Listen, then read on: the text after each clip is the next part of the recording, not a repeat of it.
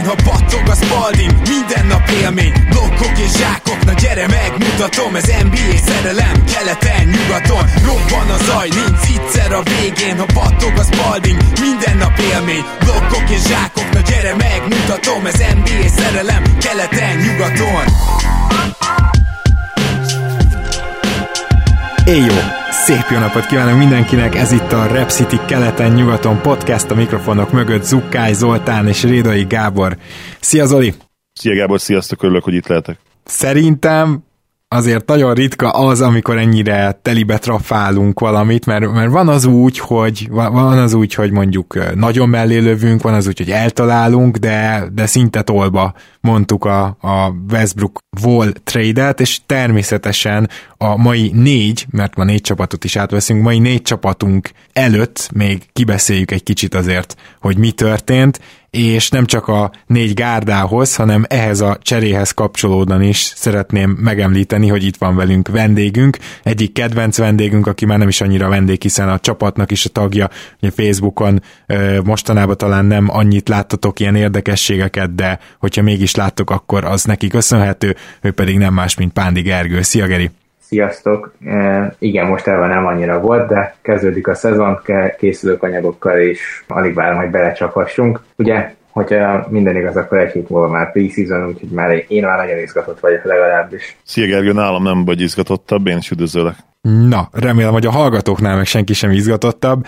Végül is egy alaposan bevédett, de azért nem feltétlenül lehetetlen, hogy átmegy kategóriájú 23-as pick lett az, amit még vol mellé oda kellett adnia a Washingtonnak, hogy megkapja Westbrookot, és hát ez egy alapból egy nagyon nem tudom, hogy egyetértetek de egy nagyon ilyen az optikát figyelembe vévő csere volt, mert azt látjuk, hogy Westbrooknak ezen a szerződésen nincsen értéke. A tök sérült volnak, ezen a szerződésen nincsen értéke.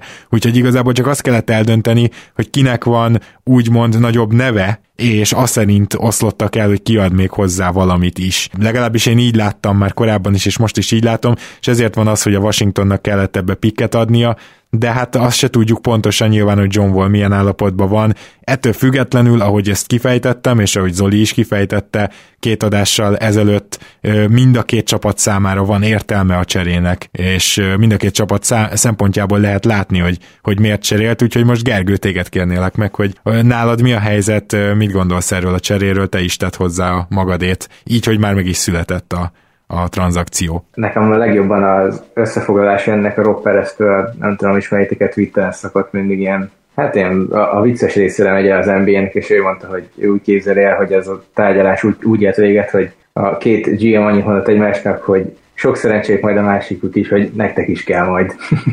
és, és, és tényleg ez jól jellemzi azért, hogy mind a két játékosnak eléggé rossz mostanában, főleg a, a megítélése. Alapvetően ugye, amit ti is mondtatok, hogy van értelme, e, már csak azért is, mert talán volt jobb fit Houstonban, mint amennyire volt Westbrook. Westbrook meg nem rosszabb fit Washingtonban, mint amilyen volt volt, és sőt, hogyha esetleg Billékkel jobban kijönne, esetleg lenne nagyobb kohézió közöttük, akkor még jobb fit is lenne, mert ugye azért ott a csapaton belül mindig voltak problémák.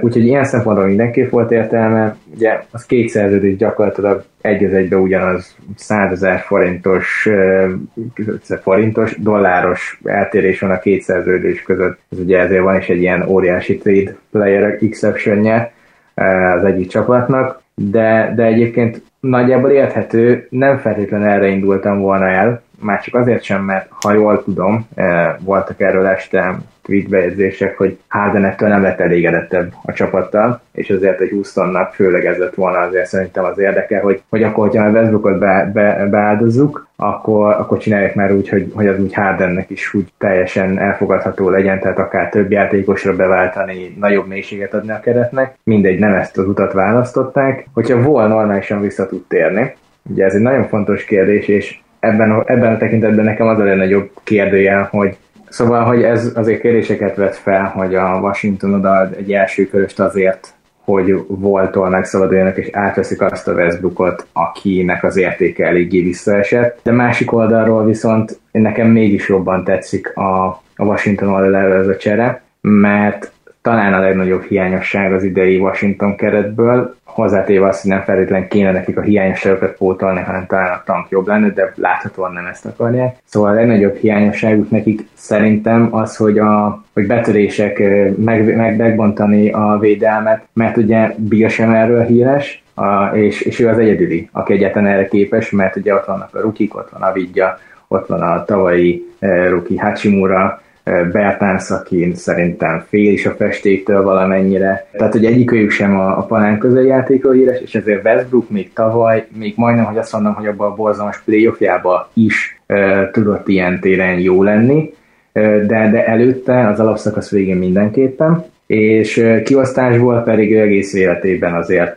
elég jól megélt, és ez meg szintén nagyon jó lett ugye Bertánszéknak, meg akár Bradley is. Szóval emiatt én nekem ilyen szakmai kérdésből is jobban tetszik ez, még a másik oldalról pont az nem tetszik, és pont a, a, a szakmairól védhetőbb, hiszen volna ugye jobb a dobása, mint Westbrooknak, és bár valószínűleg meg fog kopni a betörési képessége, de Hardennék azért annyira széthúzzák a pályát, hogy tud érvényesülni, viszont ott pont a pályán kívüli dolgok nem tetszenek, mert hogyha azt mondjuk, hogy Westbrook egy kemény játékos, legalább róla el lehetett mondani, hogy Hardennek spanya Na de ugye Vol azzal a bill se tudott kijönni, aki az ő rukia volt, akivel együtt kerültek az, az NBA-be, és akkor hogy fog kijönni Hardennel, aki meg összeveszett a Chris Paul-lal világi cimborájával, már most már Westbrookot se bírták erősen egymást, tehát akkor mi lesz itt a Vol Harden kémia, én szerintem nem túl sok jó lesz ebben e, a kémiában, mert lehetne mondani, hogy persze biztos Vol most így a két év sérülés után megtért,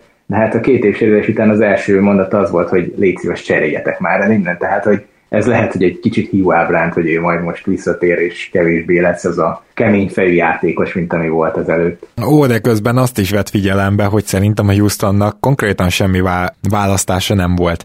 Tehát, hogyha meg akarták menteni az arcukat, úgymond, a két másik csapat, akivel egyáltalán szóba hozták őket, illetve három, de a Charlotte az ugye hamar kiesett, szerintem a draft után egyből, tehát akkor maradt a New York, akivel ugye elhaltak, elcsendesültek a tárgyalások, illetve maradt a Cleveland, akivel pedig szerintem valószínűleg ott haltak el a tárgyalások, hogy, hogy lehet, hogy a Cavs nem akart még Sexton szintű játékos sem adni. Na most, most viszont mondhatod azt, hogy hát kaptál egy sztárt, igaz, sérülésből jön vissza, de egy sztár, és kaptál egy first picket is. Tehát, hogy nem hiszem, hogy névleges értékben, és értem én, hogy nem erről van szó valójában, de nem hiszem, hogy névleges értékben bárki hajlandó lett volna ennél többet adni Westbrookért, és ez is úgy hangzik, mint hogyha a Washingtonos ö, tulajdonossal leszólt volna, hogy igen, ezt csináljuk. Tehát ö, ez, is egy, ez is egy picit olyan, olyan Washington move, amiben akkor sem akarunk tankolni, és, és már pedig egy Westbrookot meg kell szerezni. Szóval én ezért gondolom azt, hogy Houstonnak nem volt annyira választása, nem tudom Zoli, te így hogy látod, hozzátéve azt, hogy te nem tartottad annyira valószínűleg még ennek a cserének a megtörténését sem, ha bár egyetértettél velem abban, hogy mind a két csapat számára magyarázható. Ugye olyan hírek jöttek a campből, és itt most nem a játékosok campjéről beszélek, hanem a Rockets campből, a vezetőségtől, hogy rendben vannak azzal, hogy, hogy kínos hangulatba kezdjék el a, a, az edzéseket, az alapozást. Aztán jött ez a lehetőség, és is valamiért úgy értékelték, hogy, hogy rendben, akkor húzzuk meg. A nagy talány számomra, amiről nem beszéltetek, a, szerintem a Westbrook volt részét nagyon jól kibeszéltetek, nem nagyon tudnék hozzátenni semmit, de a nagy talány számomra az, hogy ez mit jelent Harden számára. Tehát most ez a csere azt jelenti vajon, hogy Harden mellé odarakunk egy olyan játékost, akinek már nincsen státusza, és, és akkor megint nyomunk egy, ami talán a 2016-os 7-es szezon volt, amikor oda, odaadtuk a Harden kezébe a labdát, és akkor még ugye CP Friss úgy volt ott, ha jól emlékszem az első évében, hogy nem volt olyan nagy usage, rétje és 65 győzelmet számlált ugye a Rakic szezon végén. Ez következik, vagy ez valaminek a, az előszele? Nem tudom. Mondjuk az érdekes, hogyha, hogyha újjáépülés lenne, volna elvileg még hosszabb is a szerződése, mint, mint Westbrooknak, nem? Ne, ugyanannyi. Ugyanannyi. Akkor mondjuk ebben a szempontból nincsen különbség. Igen, akkor végülis lehet, hogy ez nem, lehet, hogy ebben nem tudunk levonni ilyen szempontból következtetést, hogy ez mit jelent Harderre. Lehet, hogy megpróbálják, lehet, hogy ez csak az első dolog volt, az első megmozdulás. Az azért szerintem elég valószínű, hogy ha nem teljesítene jól a Rakit, hát akkor a csere határidő fele nagyon-nagyon kellene figyelni. És egyébként nekem van is már egy ilyen sötét ló potenciális destinációm Harden számára. Denver Nuggets szerintem rohadt rohadt jó lenne. Ja, mert Én akkor ők MPG-t be tudnánk dobni. MPG-t, meg szerintem nagyon-nagyon meglepően jó dolgok süllyednének ki abból, hogyha Hardent összepárosítanánk Jokicsal. Nyilván felvetne egy csomó kérdést, ugye kiveszik valamennyire Jokic kezéből a labdát, de ugyanakkor meg mégsem, mert Harden alul értékelt passzoló játékos. Én el tudnám képzelni, hogy ők, ők meglépnek valami nagyot, rengeteg jó trade van. Hát, hogyha fogadnom kéne, akkor, tehát ha lesz Harden csere, akkor én szerintem, ha, ha nem kell most, hanem csak később, akkor lehet, hogy Simonszért fog menni Harden. Nagy, nagyon csodálkoznék rajta, hogyha Mori nem akarná odaadni Simons-t akár Hardenért, de, de majd meglátjuk, illetve nyilván a Torontónál Siakam még, aki fiatal és sztár, tehát hogy, hogy még, még az egy ilyen, ilyen lehetőség, amiről viszont nem nagyon volt eddig szerintem suttogás, úgyhogy, és én, én nem is tudom, hogy ezt akarnám őszintén szóval Toronto drukkerként, Na mindegy, hát ilyen kaliberű fiatal sztárok jöhetnek szóba Hardenért, és, és persze ezzel újra lehet épülni, de azért ne felejtsük el, hogy a Houstonnak most egy jó ideig nincsen saját pikje, és ez mondjuk probléma.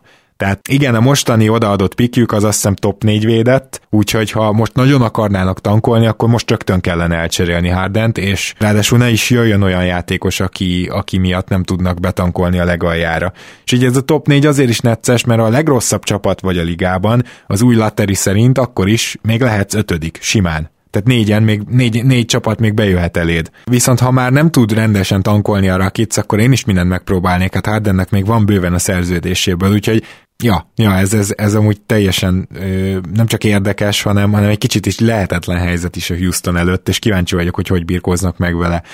Bárki bármit még itt a Wall Westbrook cseréről? Én még csak annyit jegyeznék meg, hogy én ugye Twitteren elég sok embert követek, úgyhogy fogalmam nincs, hogy kinél olvastam, de talán szerintem megbízható ember lehetett, de tényleg nem tudnék vissza emlékezni, de én úgy hallottam, hogy egyébként Harden nem elégedett ezzel a cserével, és ez nem változtatta meg abban, hogy ő szeretne menni. Ami nem feltétlenül hangzik jól, és amit még akartam mondani, hogy amit most mondta a Gábor, hogy, hogy nekik úgy kell visszakapni értéket, hogy az ne roncsa a tankolást, tehát azért Hardent, hogyha úgy adod el, hogy nem kapsz érte egy már sztár státuszban, vagy legalábbis mindenképpen sztárnak kinéző fiatalt, akkor az egy szarcsere. Igen, szóval az, az a baj. Nem tud, a, nem tud a Rakic úgy elcserélni Hardent, hogy abból normális tankolás legyen. Tehát akkor az egy rossz csere, hogy csak pikkeket kapnak érte például.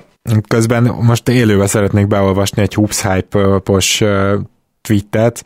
It's a wash, mondja az egyik keleti konferenciás, ha minden igaz igazgató, de szerintem akkor egy GM-et érthetünk, Mind a két csapatnak szüksége volt erre a cserére, Washingtonnak fel kellett adnia egy pikket, mert a volnak nagyobb a injury history vagyis a, a, ugye a sérülései az elmúlt évekből, és nem játszott két évet, de egyébként mind a két csapatnak meg kell. Tehát ez, ez például egy vélemény a keleti konferenciából, az egyik GM-től. Az ugye azt jelenti, hogy, hogy egy, egyenlő senki nem nyerte meg a cserét. Igen, igen, igen, bocsánat, ezt meg jól nem mondtam be az elején, de igen. Mert ez az, amikor elkezded angolul felolvasni, aztán már fordítasz, és Fun fact, Westbrook lett egyébként az első MVP, akit egymás utáni off elcseréltek. Tehát ő minden idők első MVP, akivel ez megtörtént, hogy egymás után két szezonban elcserélték. Sokat mondó. Na, jó, akkor viszont mi menjünk át egy olyan hírrel az első csapatunk az a Los Angeles Lakershöz, hogy az elmúlt napokban mind LeBron James hosszabbított, ugye egészen addig, amíg a most már 38 éves szabály engedte neki, mert ugye volt ilyen 36 éves szabály, hogy nem lehet hosszú távú szerződést 36 éves kora mögé, most ez 38-ra ki lett tolva ugye Chris Paul 6 közreműködésével, ennek megfelelően James hosszabbított két évre, illetve e, e, Anthony Davis pedig 5 évre hosszabbított. LeBronnak ez két év alatt 84 milliót fog érni, Anthony Davis pedig 190 milliót fog keresni 5 év alatt. Igen. Egyébként 85 millió, szóval még szegény LeBront meg is károsítottuk egy millióval. Ez azért megmutatja azt, hogy a Los Angeles Lakers ezt a mostani bajnoki formát megpróbálja a következő években újra futtatni, megy a szekér LeBronnal, ameddig megy, és közben pedig volt egy olyan off-season, ahol mondhatjuk azt, hogy kicsit fiatalodtak, és talán erősödtek. Legalábbis én, én nagyjából így, így fogom fel, és pont ez az érdekes benne, hogy azért KCP, Schröder tök jó korba vannak ahhoz, hogy a következő négy-öt évben még ennek a, a bajnok esélyes csapatnak a tagjai leessenek, és folyamatosan meg legyenek hosszabbítva. Ugye KCP egész normális szerződést kapott ilyen szempontból három évet. Gergő, mint Lakers drukker, hogy tetszett neked ez a idézőjelben nyár? Alapvetően én elégedett vagyok mindenképpen, sőt én úgy gondolom, hogy ez egy kifejezetten sikeres nyár volt. Ugye még egy e, roster helyet kellene feltölteni, akiket egyrészt, aki szerintem szóba jöhet, az, e, hogyha Trevor Alizet kivásárolnak, akkor fitben is jó lenne. Ha ez nem történik meg, akkor én akiket szeretnék, az vagy a Jordan McLaughlin, a Minnesota-ból. Az egy jó vagy, játékos. Igen. Tavaly igen, volt túléljen, ugye? Igen, mm. igen, igen. Vagy pedig um, én Divine Deadmonnak adnék egy lehetőséget, mert bár nagyon szarul nézett ki, főleg tavaly. Azért ő egy jól triplázó, jól védekező magas volt előtte, úgyhogy én például neki adnék egy lehetőséget a veterán minimum, de ez igazából már valójában részletkérdés, hogy itt a lényeges rész az a Harrell, Schröder, Wesley Matthews 3-asnak a megszerzése volt, akikkel én tényleg teljesen eléget vagyok, szerintem azért ők, ja meg már volt kihagytam, szóval ők négyen azért upgrade a tavalyi csapathoz képest, nem értek egyet azokkal, akik a védekezést annyira féltik, valamennyit visszaesett, ez nyilvánvalóan megtörténhet, de cserébe a támadás fog annyit javulni, hogy ez nem igazán okozzon problémát. A, a védekezésben pedig hát igazából, ha azt nézzük, tavaly egy Kuzmát is el tudtak bújtatni, ahhoz képest például Harrell még jó védőnek is számít legalábbis, hogyha a, az igazán komoly advanced nézzük és amit pedig nagyon fontos kiemelni, az tényleg az, hogy egyszerűen, és ezt már elmondtam az FA értékelőben is, úgyhogy nem feltétlenül ismétlem magam, hogy támadásban iszonyatosan nagy terhet vehetnek le uh, LeBron Jamesnek és Anthony Davisnek a válláról, akiknek erre szükségük van, egyiknek a kora, másiknak a sérülékenysége miatt, és azért ez egy olyan, olyan uh, szezon lesz, ahol, ahol ha jól tudom, és jól számolok, akkor szerintem még nincsen schedule, lehet, hogy mire kijön addig a lesz, de szerintem két naponta itt játszani fognak a csapatok, úgyhogy nagyon kell azt, hogy tudjanak ők pihenni, és tudjanak pihenni a rájátszásra. Úgyhogy én, én emiatt ezt nagyon fontosnak tartottam, és nagyon jó dolognak tartom, hogy ennyire előre mentek. Márgeszolnak a védekezése szerintem megfelelően tudja pótolni azt, amit a Dwight Howard, Javel McGee páros hozott, és Márgeszolnak pedig szintén, ami szerintem egy nagyon érdekes dolog lehet, hogy mind Anthony Davis, mind Montrezl Harrell, mind LeBron james ki tudja szolgálni center pozícióból, ami például a tavalyi támadásból teljesen hiányzott ugye a Lakersből, és akkor még egy utolsó mondatként pedig hozzátenném, hogy Frank Vogel eddig ugye 8 szezont töltött el eh, edzőként az NBA-ben, ebből négy szezonban sikerült neki top 5-ös védekezést összehozni, úgyhogy én nem ilyet is azt mondom, hogy, hogy én azért nem féltek egy Vogel csapatot ezek után attól, hogy, hogy nagyon összeesne ez a védekezés. Ragadjuk meg akkor ezt, és így menjünk tovább. Zoli, szerinted védekezésben hol végezhet ez a Lakers? Meg lehet-e ismételni a tavalyi top 5-ös védekezést? Szerintem mindenképp, és szerintem nagyon-nagyon jó lesz a, a Gasol csere. Én azt várom tőle, hogy a tavalyi 26 perchez képest még egy picit levigyék a játék idejét. Ilyen 22-23 percet lesz szerintem pályán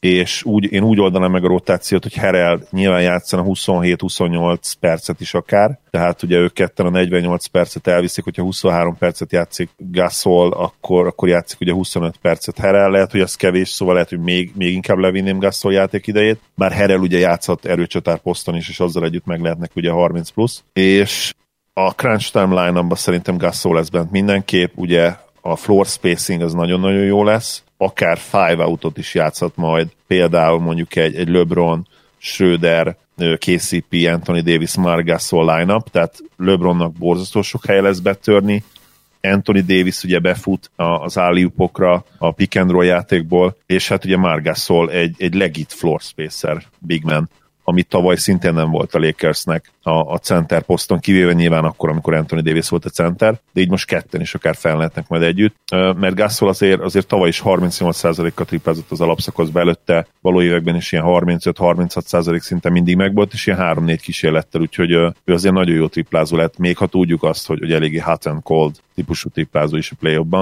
Schrödertől azt várom, hogy picit azért visszább begyem az arcából, ugye ez a napi nyilatkozata az nem feltétlenül tetszett nekem, azért LeBron és, és Anthony Davis mellett egy olyan veteránnal, mint amilyen Margasol is, neki, neki azért fejbe ott kell lennie. Schröder hajlamos arra, hogy mentálisan időnként kikapcsoljon. Itt ezt most nem teheti meg.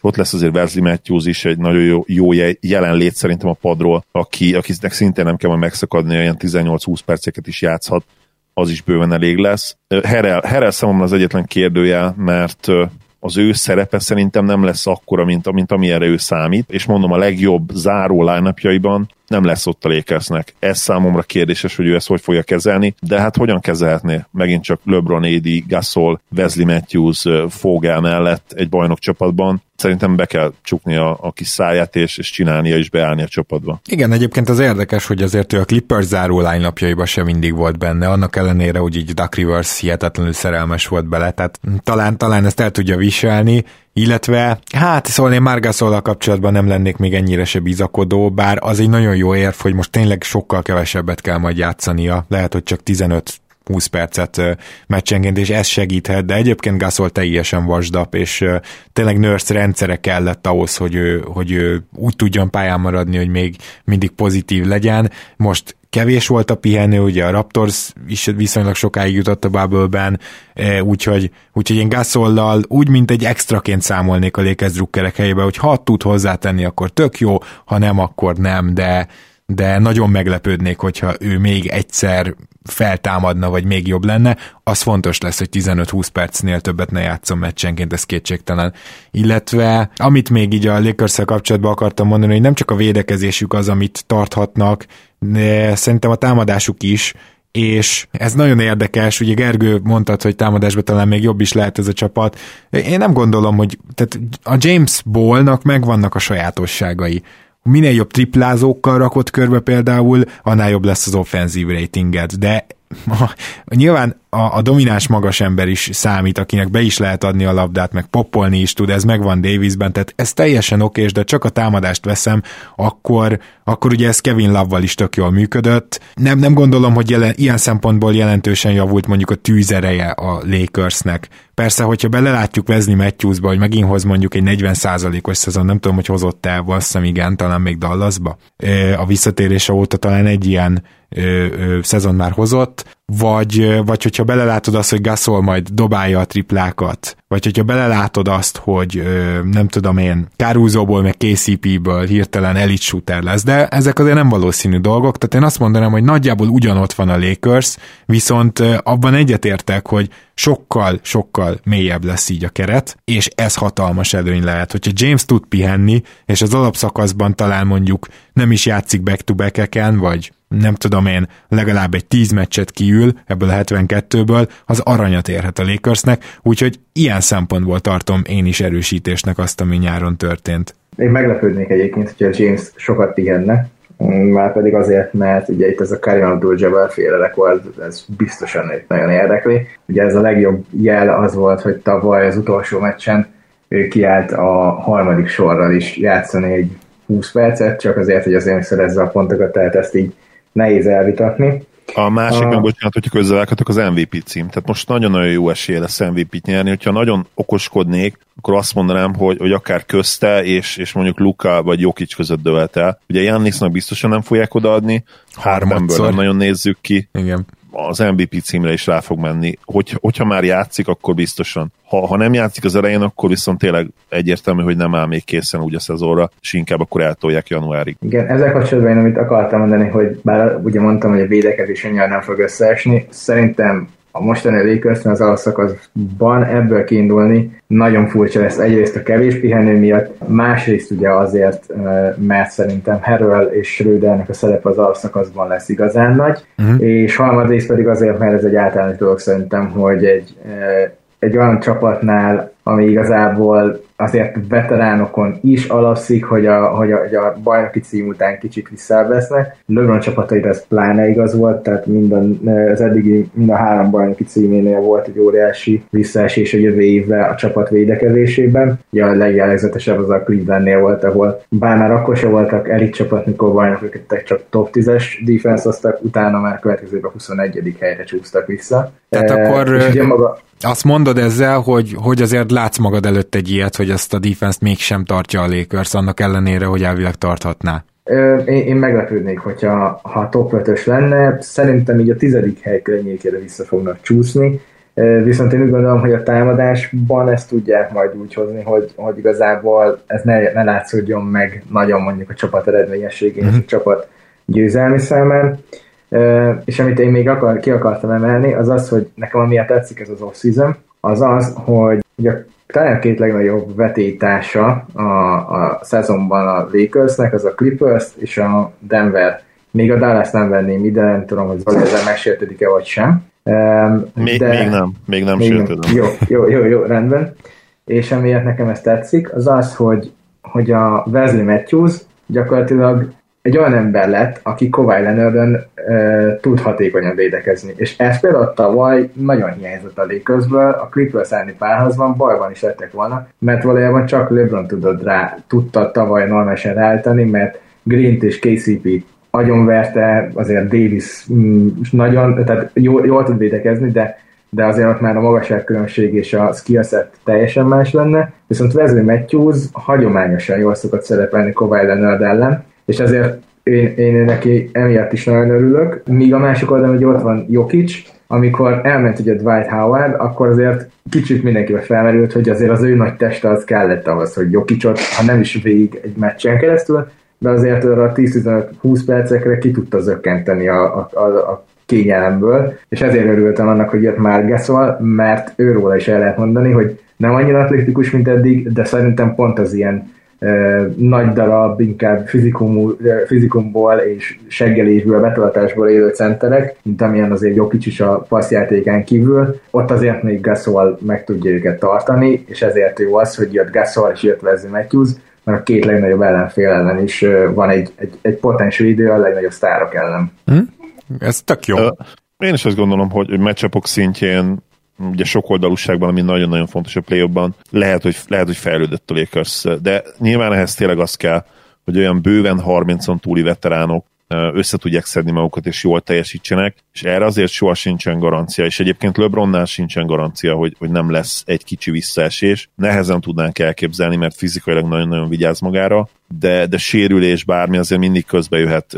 35 éves, 36 lesz most egy pár nap múlva, 20 nap múlva, úgyhogy én nagyon remélem egyébként, hogy, hogy még láthatjuk őt nagyon sokáig magas színvonalon játszani, legalább még ugye ezt a két évet nyomja le ilyen MVP formában, és aztán esetleg utána eldöntheti az utolsó évében, hogy melyik csapathoz megy, hát ha a fiával, fiával együtt játszani, ugye nem tudjuk még, hogy Brony mennyire lesz jó, és, és akár középiskola után egyből átjöhet akkor az azt jelenteni, hogy ugye most lesz a 20-21-es szezon, 21-22, 22 összeg jöhetne elvileg az, az NBA-be, hogyha nem megy egyetemre. Hm? 23 őszén jöhet. 3 őszem? Igen, igen, igen azért most, is igen. tart, elvileg azért is tart addig a, a szerződés. Még két dolgot elmondanék, ha, ha nem bánjátok. Egyrészt azt szeretném, hogy felhívni a figyelmet, hogy talán lehet rá is figyelni. A szakírők nagyon dicsérik, nyilván ez, ez nem feltétlenül jelent ö, olyan sokat, de THT, tehát Telen Horton Tucker, jól mondom a nevét, ugye?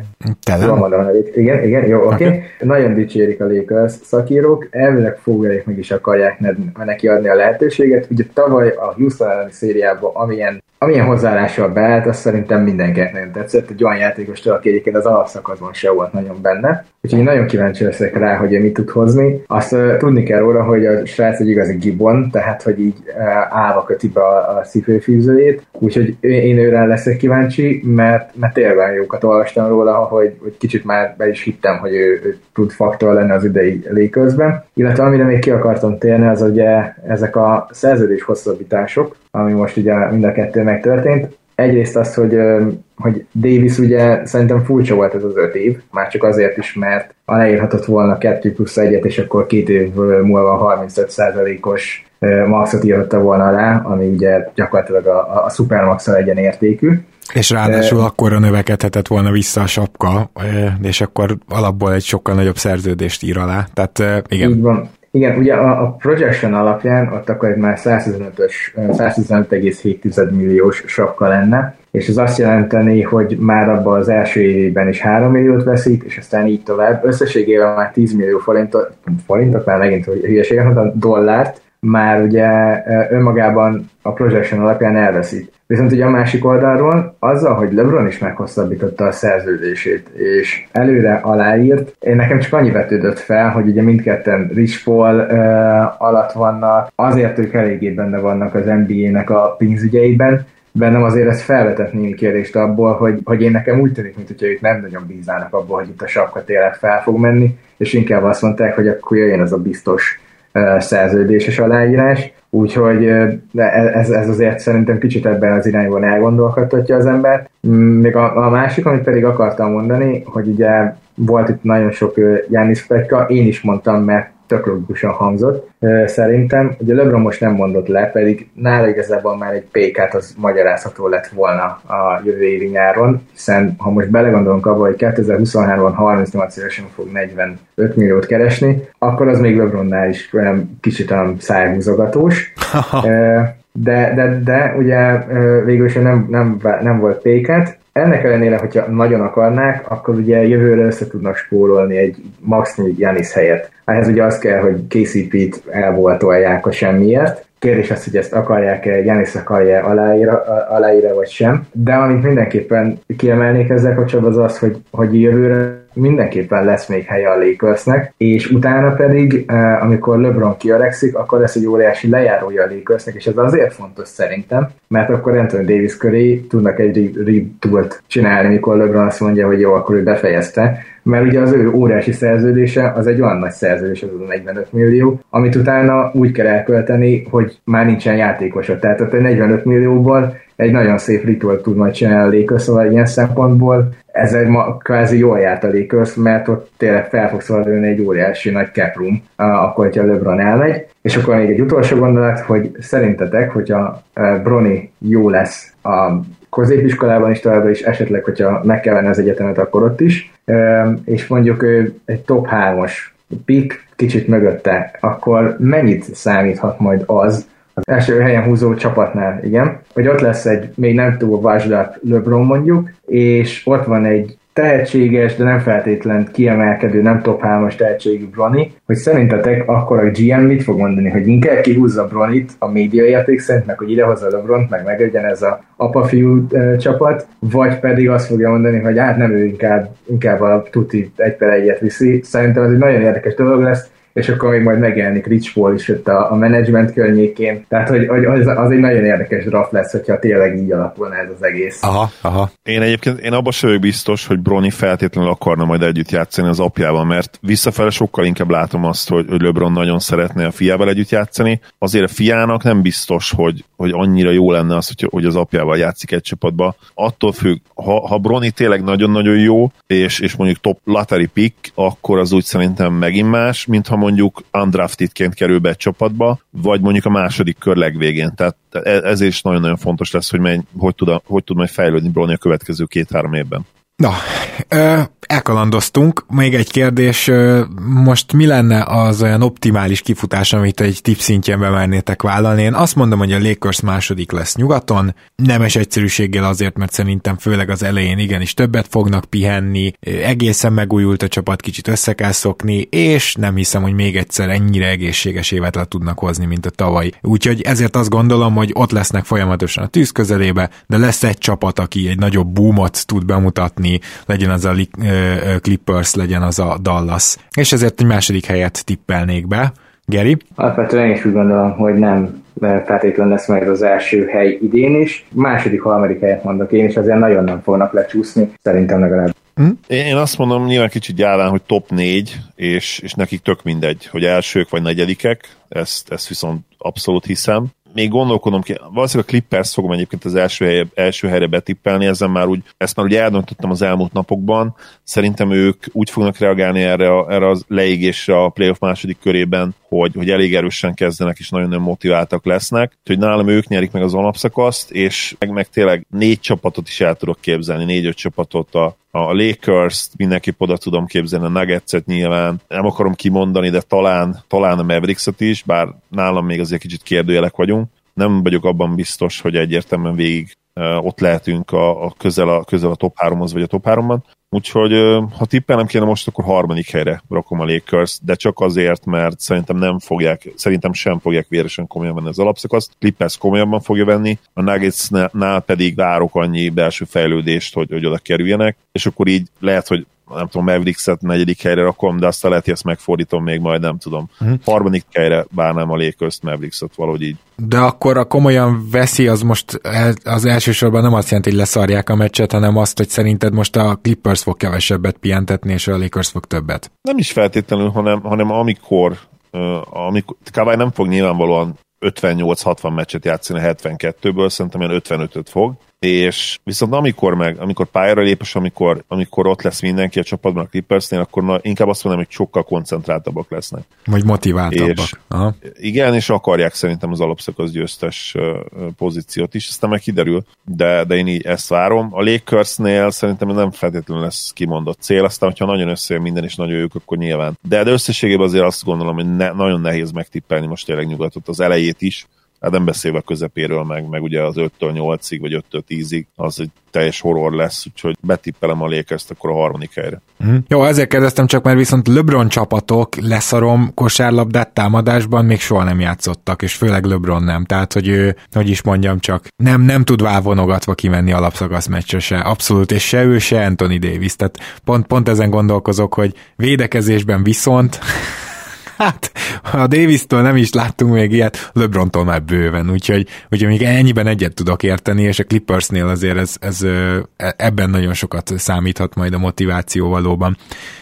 Na akkor menjünk át keletre, és nézzünk rá a Cleveland Cavaliers együttesére, amelynél azért Kobe Altman ö, uralkodása óta nagy baromság nem történt, és igazából ez a, ez, az, ez a felütés az azért ö, jó szerintem, mert tulajdonképpen most se csináltak szinte semmit, megint csak egy tankoló év után vagyunk, amikor is az ötödik helyen ennek eredményeképpen egy nagyon-nagyon-nagyon jó védőt húzott ki a Cleveland, és nekem egyébként nagyon tetszett az is, hogy Dotson felszedték a, a szabadügynök piacról, úgyhogy gyakorlatilag ennyi változás van a Cleveland keretében nagyjából, hát most ez a Javal megi érkezés, meg ilyenek, azt, azt, azt annyira nem érzem fontosnak. És érdekes kérdéssel nyitnék akkor Gergő felét, hogy talán a Detroitot és a New Yorkot nem lehet alul tankolni, de akkor ö, végül is semmi nem változott Clevelandben, ugyan az lesz a cél, egy jó draft pick szerzése, nem? Tehát mit, mit látsz ebbe a szezonba? Van egy kis boom potenciál azért ebben a csapatban? Szerinted, hogy mondjuk a keleti hátulról harmadik helynél följebb végezzenek? Meglepne, mindenképpen meglepne egyébként, ha ők most akár csak a play-in is versenybe lennének. A Pistons szerintem alul tudják tankolni egyébként, hogyha már így mondtad, a -el. Szerintem ketten ők lesznek a, a, az igazán a, a keleti utolsó helyért versenyben. Ugye a liga szinten szerintem azért az OKC azt így kibélelte az igen. a, hát nem tudom, hogy milyen kerettel, de egyébként igen, a Clevelandnek egy, egy eléggé zökkenő, de nem is nem zökkenőmentes, nem is ezt a szót használom, tehát egy eléggé semmilyen off volt. Az, hogy hülyeséget nem csináltak Kobe Holtman az utóbbi időben, nem tudom mennyire igaz. Nekem a GB Bickerstaff féle szerződés hosszabbítás azért több mint megkérdőjelezhető volt. Őről ugye annyit kell tudni, hogy elmegy másodedzőnek, kifúrja a, az előtte lévő edzőt, majd pedig megbukik, mint edző. Tehát, hogy eddig ez a karrierje, most harmadjára próbálkozik meg ezzel én nem nagyon hiszek abban, hogy, hogy ő most itt aztán meg fogja váltani a világot, úgyhogy például nekem az nem tetszett. De tankmunknak amúgy nem rossz, nem? Tehát, hogy... hát, igen, tankol, tankolni nem rossz, ez való igaz. Ugye nekik most nagyon fontos lesz szerintem az, hogy a Colin Sexton, Darius Garland, a duo ez alatt a 8 hónapos leállás során mennyit tudott fejlődni. Egyébként ez szerintem minden másod harmadévesről elmondható, hogy ez nagyon sokat el fog mondani ezeknek a játékosoknak a hozzáállásáról, mert nekik most egy olyan off volt, ami gyakorlatilag senkinek nem adatott meg az elmúlt NBA játékosok közül. Tehát ugye egészségesen mehettek el, azért a csapat kontaktban lehetett velük, és tudtak bármennyit edzeni. Hogyha itt nincsenek komoly fejlődések, akkor az a játékosnak a, szerintem elmond valamennyit arról, hogy ő mennyire oda elhivatott a játék iránt. Másik oldalról megközelítve pedig azt is tegyük hozzá, hogy az idei amúgy is harmatos rukik lesznél, azért nem kell megváltást váltani, vagy várni, hiszen nekik az egyetemi szezon is csonka volt, majd most az NBA csapatok mire elkezdhettek velük foglalkozni, hát ugye az körülbelül az utóbbi pár hét, nem pedig hónapok, tehát hogy itt, itt főleg a, a szezon elején azért a rukiktól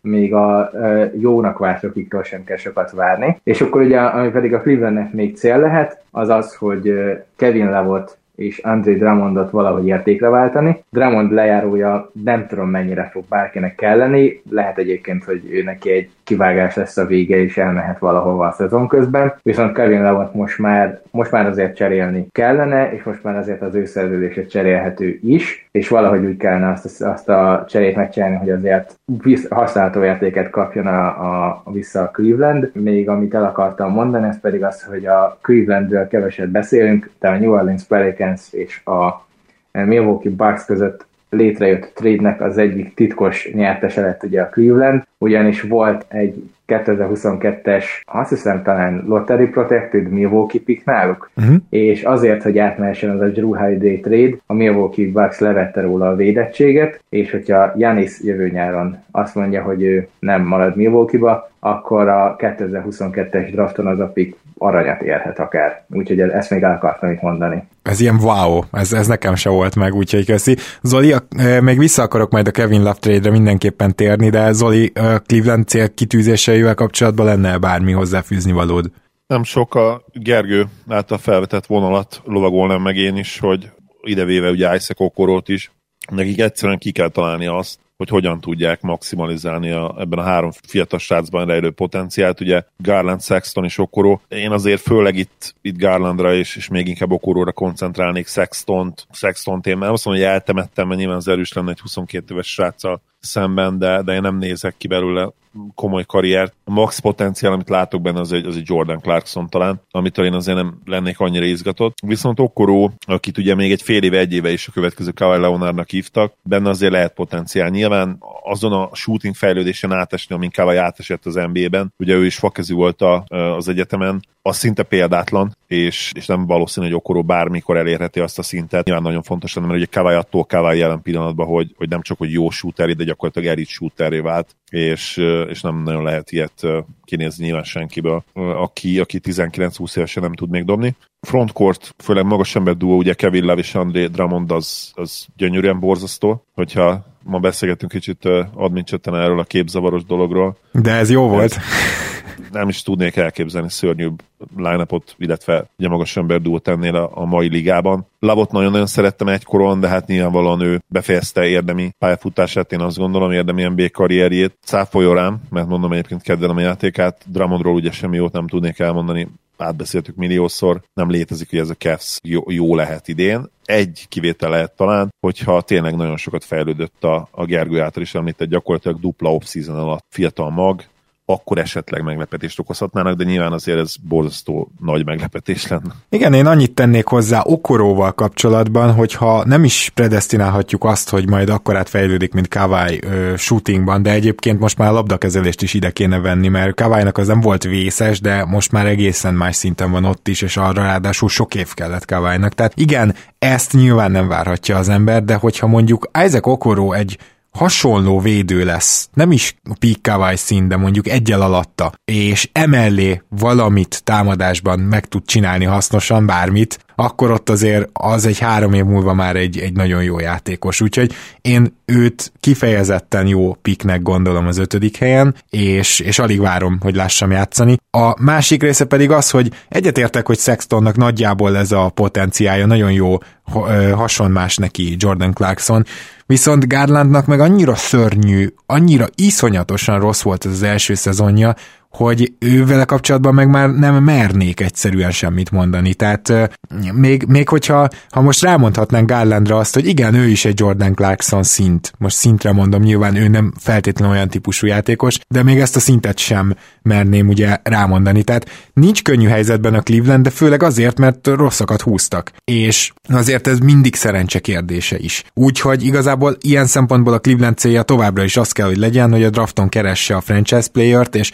azért azért a 2021-es draftra megéri tankolni, ezt, ezt már többször elmondtuk. Úgyhogy ilyen szempontból szerintem jó helyzetben van a franchise, hogy nagyon nagy boom potenciál nincs benne, és egy viszonylag jó draft helyezés viszont igenis benne van. A másik pedig a Kevin Love elcserélése, hogy nem tudom, hogy a Golden State csinálná-e, de Gergő, te csinálnád a Kevin Love uh, Wiggins cserét? Mert, mert ez valahogy ez tűnik a leglogikusabbnak. Tehát én szerintem Lavot jelenleg Wigginsre lehetne elcserélni. Meg lenne egyébként ugye a maga pikantériája a Wiggins Clevelandi játékának. Bizony, meg ennek a cserének is, ami ugye egyszer már végbe ment. I- igen, tényleg, ebbe bele se gondoltam, hogy pont értelmen. Viszont egyébként én nem csinálnám. Nem tudom, nekem úgy rémlik, hogy Wiggins szerződése hosszabb, de ezt mindjárt... Ah, jól rémlik, egy, egy évvel hosszabb Wiggins szerződése. Hát cserébe viszont ugye még mindig csak 25. Hát igen, de azért neki már, már azért nehéz bármilyen komoly potenciált hoz,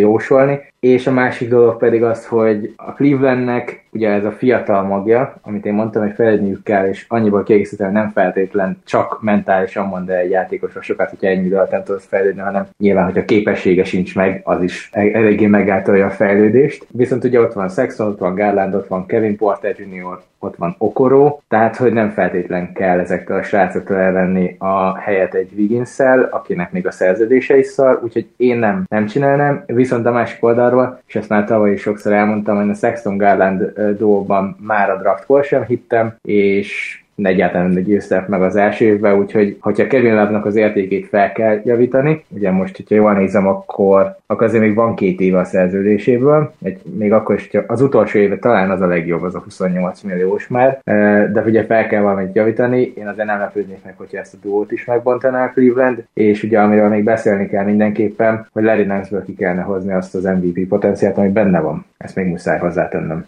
Én szerettem volna erre rátérni egyébként, tehát Larry Nance mentse már ki Clevelandből, nem olyan elcserélhetetlen az a szerződés. Én imádnám Torontóba, hogy egy példát mondjak. Nyilván most, mivel hosszú távú szerződés Nance és a Torontó készül Jannisra, ezért ez nem, nem, nem jelent semmit, de, de sok helyen imádnám, úgyhogy... Hozzánk is nagyon fasz lenne Billy Colistein helyett, nem, nem tudom mennyit játszana, de, de akár nyilván, hogyha képi éppen nem játszik, amire van esély, akkor lehet, hogy kezdene is. Na, tehát akkor hogy, kapásból most két szurkolóként megszólaltunk Zoli és én, és mind a ketten azt mondtuk, hogy gyeren Larry Nance. Nem, nem értem, hogy, hogy mit keres még Clevelandben, de azt hozzáteszem, hogy Larry Nance-nek az ilyen tweetjei, meg megnyilvánulásai az ilyen ember az nagyon durván ilyen, ilyen, ilyen csapatban gondolkozik, és ő most, most Clevelandben szerintem ő tényleg azt gondolja, hogy itt majd bajnoki címet fognak nyerni, ha nem is idén, de mondjuk két éven belül. Tehát Larry Nance-nek van egy ilyen fantasztikus emberi oldala, hogy ő most az adott helyzetben próbál ilyen tök profiként gondolkozni, amikor felmerült egy Kevin Love trade, akkor kiírta Twitteren, hogy csak a halott,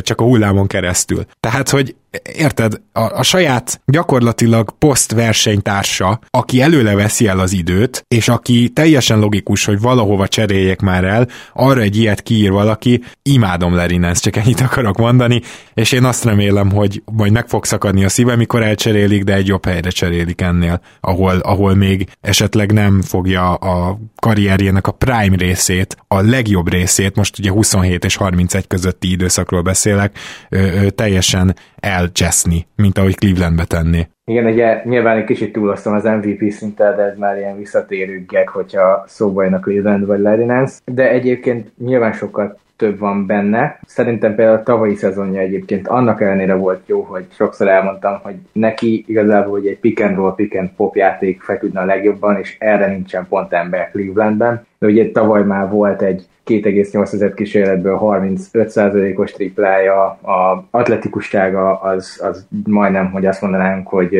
hogy kima, és hát, sőt, mondhatjuk, hogy kimagasló az NBA-ben, tehát akár gyűrűnél, akár távolabbról is veszélyes tud lenni. Védekezésben szerintem nagyon jó, úgyhogy nyilván én is várom, hogy kimentsék. Egyébként Twitteren ő, amikor arra jön szóba, hogy hogy őt trédeljék elő, arra is csak annyit tud reagálni, hogy ez a sport, tehát nyugodtan lehet trédelni őt is.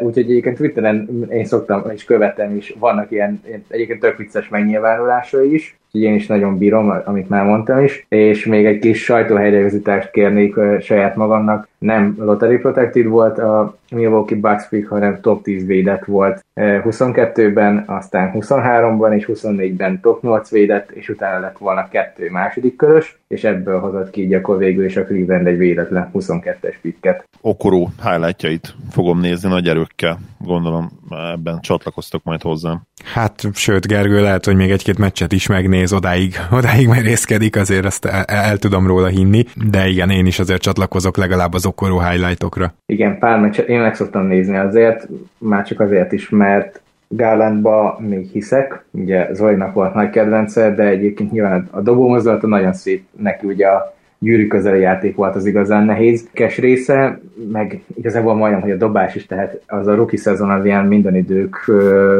legrosszabbjai közé vehető, főleg egy ilyen előkelő piktől, de azért én kíváncsi vagyok a Clevelandre is. Nem feltétlen lesz mindig jó nézni őket, de egy-két negyedre én mindenképpen befolyom. Ha, ha volt Garland játékának legalább egy elem, amiben reménykeltőt mutatott, az pont egyébként a triplázás volt. Igen, igen. Na akkor viszont száguljunk vissza nyugatra, ahol a New Orleans Pelicans vár minket, és itt én nekem az lenne a felütésem, amivel így szokás szerint bevezetem a csapatokat. Szóval a New Orleans kerete az, amelyiket minél többet nézem, annál kevésbé tetszik. Tehát minél mélyebben vizsgálom, annál szörnyűbbnek találom ezt a keretet, amit összehoztak, de nagyon érdekes itt is megvizsgálni azt, hogy mi a franca cél tulajdonképpen.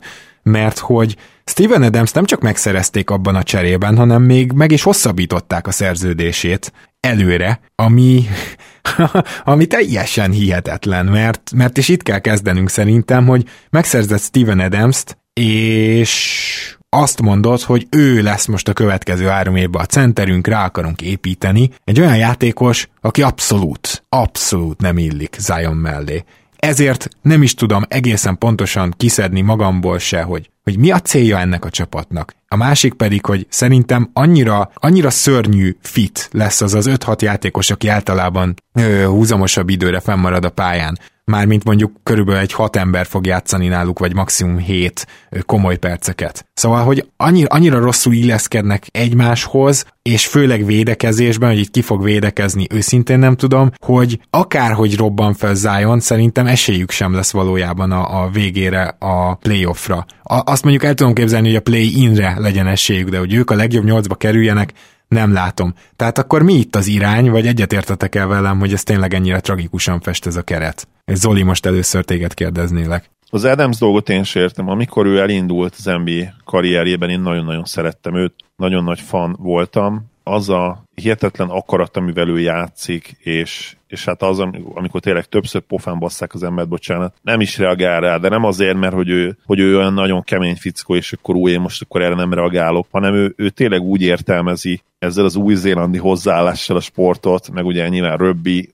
imádja a röbbit, stb. Hogy neki ez természetes, hogy pofán basszák egy kosármeccs közben is, és ő tényleg ezt őszintén így gondolja. Az a probléma vele, hogy, hogy abszolút a skillsetje az nem fekszik a modern kosárlabdához. Én azt mondanám, hogy nem csak támadásban, hanem védekezésben sem, és, és ami tényleg nagyon fontos, hogy Zion mellé borzasztó fit. És megint csak mindkét oldalon. Úgyhogy ugye egyszer nem értem, hogy, hogy miért igazolták őt oda. Lett volna azért pár csapat a ligában, ahová nem lett volna ennyire pocsék fit szerintem Steven barátunk, és hát, hogyha kezdőre nézek, és ugye a Projected kezdő, például, hogyha az ESPN-en megnézitek, akkor Eric Bledsoe-t berakja. Hát ha most tényleg lesznek olyan barmok, hogy Bledsoe-t berakják shooting guardba Lonzo mellé, és Zion tehát az egy a katasztrófa támadó játék lesz, hogy, hogy már előre rögök, és egyszerűen nem csinálják ezt meg. Tehát Eric Bledsoe-nak egy értelme lehet jelen pillanatban még, hogyha, hogyha Six Man, Six Man of the Year-re rámegy. És tényleg azt csinál a second unitban, amit akar. JJ Redick kell természetesen a kezdőbe, és, és a Lonzo, JJ, Brandon Ingram, Zion Williamson, Steven adams kell elindulni. Atya, a... úristen, ez hanyadik lesz védekezésben ez a kezdő? nem tudom, de, de legalább támadásban valamennyire kiegyensúlyozottak lesznek. Igen, ebben egyetértek. Nyilván nagy az az egész fitre, tehát ez nem kérdés. Zionba kell bízni. Tehát ha én most Pelicans drukker lennék, akkor abban bíznék, hogy Zion szépen akkora szintet ugrik, mint Luka, a sophomore évére, és, és ott lesz az MVP jelöltek között, és akkor teljesen más hirtelen minden. De hát megnehezítik a dolgát szerencsétlen gyereknek. Hát ez ó, óvatos kifejezés, tehát alapból, bocsánat Gergő, már dobom is neked a labdát, csak alapból, ha már a dobom neked a labdát frázis előkerült, ugye Zion egyelőre még nem valószínű, hogy első számú ball handler lesz. Ne, ne, nem túl valószínű ez. Márpedig, hogyha ha nem, akkor ugye majd kell, kellenek mellé playmakerök, akik az ő kátjait ki tudják használni, mert egyelőre Zionnak a legmegállíthatatlanabb játékeleme az az, hogyha ő már futás közben megkapja a labdát, és egy gyűrű felé megy, akkor gyakorlatilag garantáltan történik pont, vagy, vagy büntető, vagy valami lesz. És hát ehhez kellenének playmakerök, ami talán Lonzóból, mert Eric Bledsoe nem igazán az, és ugye Ingram pedig nem ilyen típusú playmaker, hogy finoman fogalmazzunk, tehát nem tudom, tényleg, hogy nem könnyítik meg a dolgát, igazából, mintha kifejezetten megnehezítenék a dolgát, nem jó ez a keret köré, viszont azt ne felejtjük el, hogy Zionnak itt az egészségével olyan jellegű problémák voltak, hogy lehet, hogy a Pelicans is úgy van vele, hogy azért minden csippet nem tolhatunk be Zionra. E- ez is benne van a pakliban, meg azon gondolkoztam, hogy lehet, hogy azért, mert Derek favors mégiscsak tök jól működött a védekezés, akkor egy hozzá hasonló típusú centert akartak Steven Adams személyében szerezni, ami egyébként hozzáteszem nem sikerült, tehát Derek Favors szerintem dropback magasként jobb gyűrűvédő, mint Steven Adams. Talán Steven Adams azért lábon egy picit jobban meg tudja tartani nála kisebbeket, tehát vagy egy válthatóságban akkor, hogy így fogalmazzak jobb. De szóval vannak ilyen, vannak ilyen teóriáim, de összességében, mint aki akarnának cseszni Zionnal. Gergő? E, igen, e, előzetesen azt akartam pont mondani, hogy nyilván, ha meg Bledsoe-t kivesszük a csapatból, amit mondott Zoli, akkor a védekezés omlik be, Bledsoe-val meg lehet a támadás, tehát hogy ez egy ilyen eléggé furcsa katyvasz lesz. Ami meg még fontos szerintem, és ezt ki kell emelni, hogyha már itt arról beszéltünk, hogy Zionnak megnehezítik a dolgát, az az, hogy Közben meg jött ugye Stan Van Gundy edzőnek, és tavaly szerintem legalábbis Zionnak is, meg az egész Pelicansnek talán az állt legjobban, hogyha futnak, és rendezetlen védelem ellen rászordítják ugye a Krakent Zion Williams személyében. Na most ugye uh, Stan Van Gundy-nek a csapatai híresen nem el, híres, ne, híresen nem ehhez szoktak alkalmazkodni. A legutóbbi hét csapata Stan Van Gundy-nak mind a hét a legrosszabb tíz csapatban voltak Pace ügyileg, és az még leadásul, hát jó, oké, nem olyan régen edzősködött, de azért még, még egy lassabb ligában volt, az még két-három éve is, mikor egy utoljára volt Stan Van Gundy, és bár Stan Van Gundy egyébként egy nagyon jó kommentátor, én egyébként ezért is sajnálom, hogy őt nevezték ki. Azt is hozzá kell tenni, hogy a játékrendszere azon túl, hogy a pace sem fogja meg, sosem arra ment rá, hogy ugye a centert úgy kiszolgálni, hogy pick and roll, vagy akár pick and pop, hanem leginkább az, hogy a center kiosztásaiból menjenek, például ugye a híres Dwight Howard féle döntőigító csapat, és nem feltétlen ez lenne szerintem a út, követendő út Zion Williamsonnál. A Steve Adams igazolás meg tényleg azért érthetetlen, mert nem, nehéz nem arra gondolni, hogy Derek Favors-t akarták pótolni, hiszen Derek Favors és Zion Williamson tavaly nagyon jól nézett ki együtt a pályán, plusz 12,1 dash volt a net ratingük, hogyha ketten fent voltak, de közben meg, hogyha azt nézzük, hogy Adams meg Zion mit tud bent a festékben csinálni, hát egyik se fogja akár még csak a a kis félkörön, aminek most nem juteszem, a restricted areán kívülről sem fog vállalni. Az Adams dobásának 96%-a, Zion dobásának 93%-a a festéken belülről jött. Ez a tavaly a hatodik és a tizedik legnagyobb frekvencia volt onnan belülről tehát ők csak zavarni fogják egymást. Steven Adamsnek a védekezése sem olyan jó, mint akár Favorsnek, sem annyira nem jó, mint amennyire szerintem túlértékelik, szóval azt az igazolást sem értem, de azt mm, a, mielőtt nagyon lehúzzuk a New Orleansnek az off ki kell emelni, hogy Drew Holiday-ért amilyen értéket őt megkaptak, az egy pofátlan lehúzása volt a Milwaukee Bucksnak. És, és azért ezt, ezt így tegyük hozzá, hogy cserébe ott egy olyat húztak, ami, ami tényleg akár akár évekre előre is nagyon jól jöhet a Pelicansnek, és akkor pedig egyúttal pedig azt is megjegyezném, hogy a mai napnak most, amikor felveszünk, most volt az Anthony Davis hosszabbítás, meg a vesztesei olyan téren, hogy a Lakersnek most jó időre be, bebetonozódott az, hogy nem lesznek egy, egy gyenge loteri csapat. Mm, igen, igen, ez igaz. Tehát ugye a Lakers pikkeknek az értéket az öt éves Anthony Davis hosszabbítással mindenképpen csökkent, ugyanakkor azt el akarom mondani, hogy szerintem nekik így is úgy is jól jönnek majd a pikkek, hogyha hazájon úgy fejlődik, ahogy azt szeretnék. Tehát akkor lehet, hogy már a mennyiség is számítani fog, nem csak a minőség, illetve, és Zoli, téged kérdeznélek, hogy túl nagy összeesküvés elmélet azt mondan, hogyha azt mondom, hogy összeraktak egy most még messze nem kész keretet, amelyik vagy támadni tud, vagy védekezni, bár védekezni szerintem így se úgyse tud, de hogy nem lesznek elég jók, és, és lehet, hogy mondjuk a, szóval a New Orleans vezetőségében Griffinék, lehet, hogy úgy vannak vele, hogy nem olyan nagy baj az, mert még kell valaki Zion mellé, meg Ingram mellé, és egyáltalán nem bánják azt, hogyha esetleg egy top 10-es pikket még meg tudnak szerezni a következő drafton, úgyhogy, úgyhogy úgy tesznek, mint akik jók akarnak lenni, de közben azért ők is felfogják, hogy nem lesz ez olyan extra. Hát azért ez összeesküvés elmélet, hogy kérdezted, hogy mekkora összeesküvés elmélet, azért elég nagy. Az igazság az, és valószínűleg ez, ez általában az igazság, hogy ugye GM csinál jó dolgokat, meg csinál rossz dolgokat. griffin én egyébként kedvelem, én nagyon intelligens manusnak tartom, de az valószínű, hogy, hogy túlértékeli egyszerűen Steven Adams, és ezért lépték meg ezt a döntést. Viszont ugyanakkor meg azt értem, hogy miért annyira pozitív ugye az Ingram Zion duóval kapcsolatban, mert bár vannak hibáik ennek a két srácnak, de, de a potenciál az teljesen egyértelműen brutálisan magasan van. Igen, kétségtelenül Ingrambe azért már olyan rohadt sok nincs szerintem, tehát hogy azt az ilyen mi, mi, jönne ezután? Most már el kellene indulni az a Durant féle szint felé, ugye? Tehát most, most már all hát szinten all, all NBA, tehát a, most már én azt mondom, hogy ilyen Carmelo Anthony, korai Carmelo Anthony szintet meg kéne célozni jövőre. Uh-huh. Na én ami... ezt, ezt, azért, ezt azért nem látom.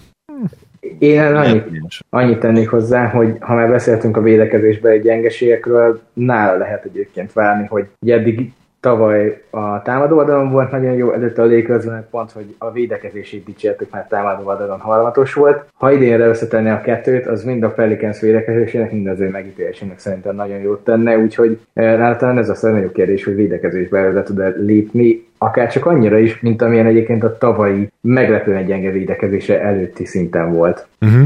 Nem, ez abszolút adom ezt a megfigyelést, mert szükség is lesz rá, és most nem csak azért, hogy idén jó legyen a Pelicans, hanem hogy ez a Pelicans, ami most itt útjára indult, ez valaha bajnok esélyes közelébe kerüljön, ahhoz kelleni fog. És beszéljünk már egy ilyen, ilyen szempontból egy kicsit Zionról is, tehát valószínűleg az NBA legrosszabb besegítője, besegítő védője volt tavaly. Szerintem még Michael Porter Jr.-nál is rosszabb. Nyilván ez egy olyan dolog, amin szinte csak azzal fejlődik az ember, hogyha eltölt megfelelő számú meccset, meg, meg megfelelő mennyiségű időt a ligában.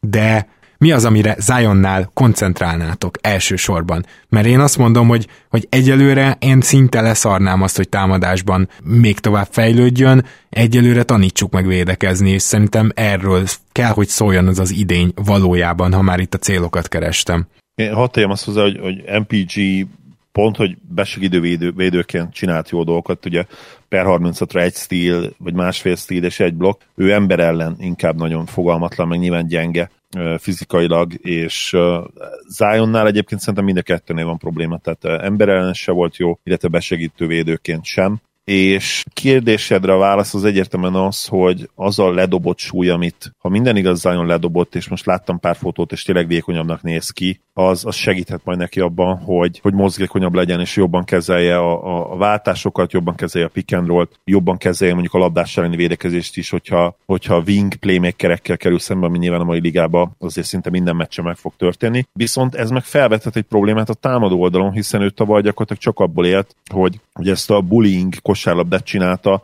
hogy mindenki másnál erősebb és nagyobb volt, és betolt mindenkit, és, és úgy fejezett be a gyűrű közelében. Nem nagyon volt ugye a jump shot, természetesen nem nagyon volt olyan igazán passzjáték se, és nem nagyon volt védekezést felbontó labdakezelés, betörés sem úgy, úgy igazából. Úgyhogy uh, én el tudom azt képzelni, hogyha tényleg ledobott egy 8-10 kilót, hogy védekezésben jobb lesz, viszont támadásban akár kivetnek olyan problémák, amik nem voltak meg az újon CV-ben. Ezért lenne rohadtul fontos, hogy fejlesz a dobását, hogy fejlesz a ballhandlinget, hogy fejlesz az ő skill készségeit, amik egyébként szerintem megvannak benne, és amiben már így is azért a középiskola óta, ahol egy szuperatléta volt, de tényleg teljesen képzetlen, azóta is azért már ő elég sokat fejlődött ebben, tovább kell lépegetni. És hogyha tényleg lefogyott, akkor most, most egyszerűen muszáj lesz neki még, jobb, még, jobbnak, még jobbá válni ebből a szempontból. Igen, és amit én még felírtam, az az, hogy nagyon-nagyon nem szeretném, hogy Josh Hartot eltemessék ebbe a rotációba, de vagy ő, vagy Nickel Alexander Walker nem nagyon fog játszani. Az megint csak érdekes egy ilyen évnél, szerintem, de hát le- lehet, hogy mondjuk valamelyik őjükről kezdenek lemondani. A másik ilyen az, hogy ugye Kyra Lewis Jr. például elég nagy kedvencei voltak Mészáros Petinek, meg, meg Kovács Ádámnak, amikor felvezették a draftot, hogyha jól emlékszem, és tökre megnéztem volna már csak az ő ajánlásuk miatt is, na, ő se fog pályára kerülni.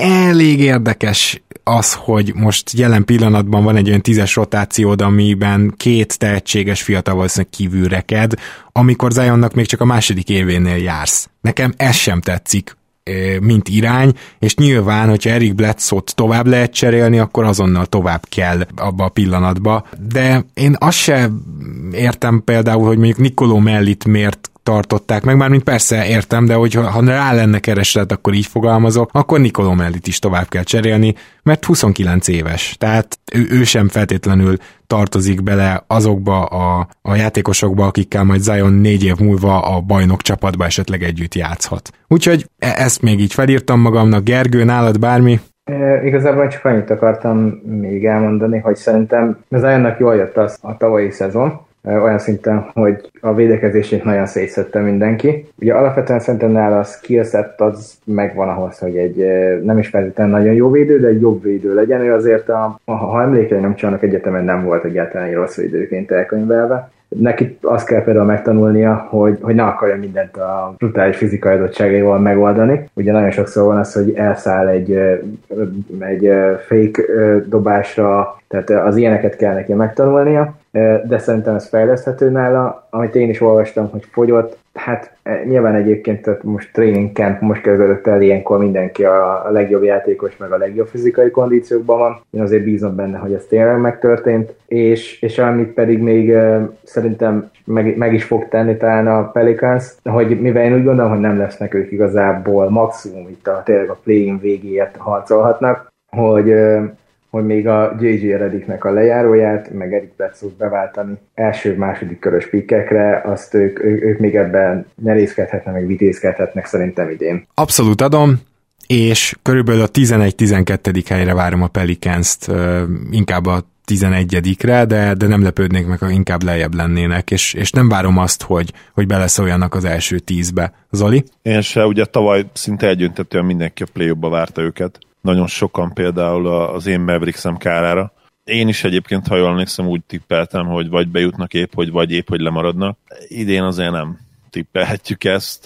11-12. hely az, az valóban reálisnak hangzik. Gergő? Úgyhogy én is oda tippelem őket. Igen, én is így a, szerintem az okc és a Kings-t megelőzik, és talán a tizedik helyért harcban lehetnek. A hagyományos playoff helyekért inkább akkor mondom így, mert ugye ez az új rendszer kicsit megkavarja, de a hagyományos playoff helyekért nem hiszem, hogy versenyben tudnak lenni. Akár csak annyira, mint azért tavaly. Tavaly még a wolverine is úgy mentek be, hogy azt hiszem 9. helyről, és talán az egyik fő esélyesként. Uh, idén nem hiszem, hogy erre lenne esélyük, úgyhogy, úgyhogy én is azt mondom, hogy én, én, én talán egy kicsit előrébb, én azt mondom, hogy inkább a 10-11, én a 12. helyre nem tenném őket, tehát én a Kings, veletek már akkor valaki kihagytam. A Minnesota, minnesota meg a Spurs-t hagyott ki. Igen, igen, igen, igen, igen. Én a minnesota bár szeretem, én reálisan azt várom, hogy őket megelőzik, és akkor ezért, jó, igen, megvolt, hogy kit hagytam ki, ezért mondom azt, hogy a play-in utolsó helyért harcban lehetnek, és ezért 10-11. Még én még annyit teszek hozzá ehhez, hogy szerintem Zolinál is, nem tudom Gergő ott lesz-e abba az adásban, de Gergőnél is, és, és nálam is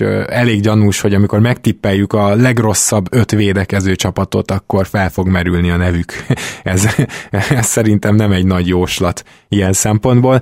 És akkor menjünk vissza keletre, ahol egy olyan csapattal fejezzük ma be, amelyik nagyon is a hagyományos playoff helyekért szeretne menni, és ezért mindent elkövetett ebben az off-seasonben, gyakorlatilag bevásárolt, és az elérhető, majd hogy nem legjobb neveket mind megszerezte, ez pedig az Atlanta Hawks együttese. Itt most akkor Zolihoz fordulnék először. Zoli, Most azon kívül, hogy az Atlantába se fog tudni senki védekezni, csak Clint Capella. Azon kívül, szerinted volt értelme annak, hogy valahogy winning culture csináljanak, és valahogy Trajan köré veteránokkal jó csapatot próbáljanak építeni?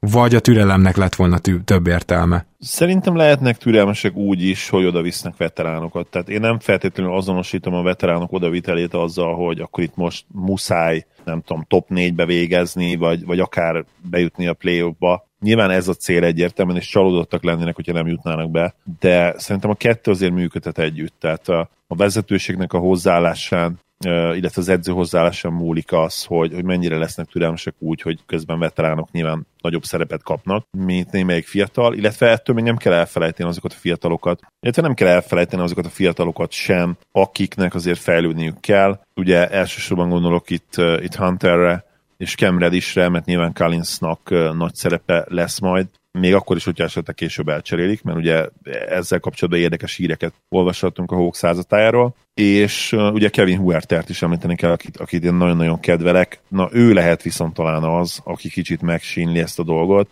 mert ő ugye playmaker is, és, és ebből a szempontból most azért nagyon-nagyon sok playmaker lett ott hirtelen. Ugye Bogdan, Bogdanovics azért el fog vinni egy hát 32-33 percet szerintem, ugye Rajon Rondo is játszani fogtok egyértelműen, és hát én még azon se lepedném meg, hogyha Chris Dunn is játszana viszonylag sokat, ilyen 18-20 percet, és, és Huertának ez a secondary ballhandler szerepe, ez, ez nyilvánvalóan megy a levesbe, úgyhogy, úgyhogy ő lehet az egyedül, aki, aki elégedetlen lesz. Ugye, ami Hunter-t illeti, illetve Cam is, az ő kezükbe azért volt a labda gyakorlatilag tovább muszáj volt, nem volt senki. Ez most nyilvánvalóan megszűnik majd, és ők visszatérhetnek ahhoz a szerephez, ami szerintem jó lehet nekik, és amiben kiteljesedhetnek amúgy is az NBA-ben, ugye pure free and tehát ez a csak is kizárólag free and játék, amiben meglepően nagyot ugorhatnak, én azt gondolom ők is a dupla off-seasonnel, és összességében jelen pillanatban nagyon pozitív vagyok ezzel a csapattal kapcsolatban. Úgyhogy amíg nem cáfolnak rá,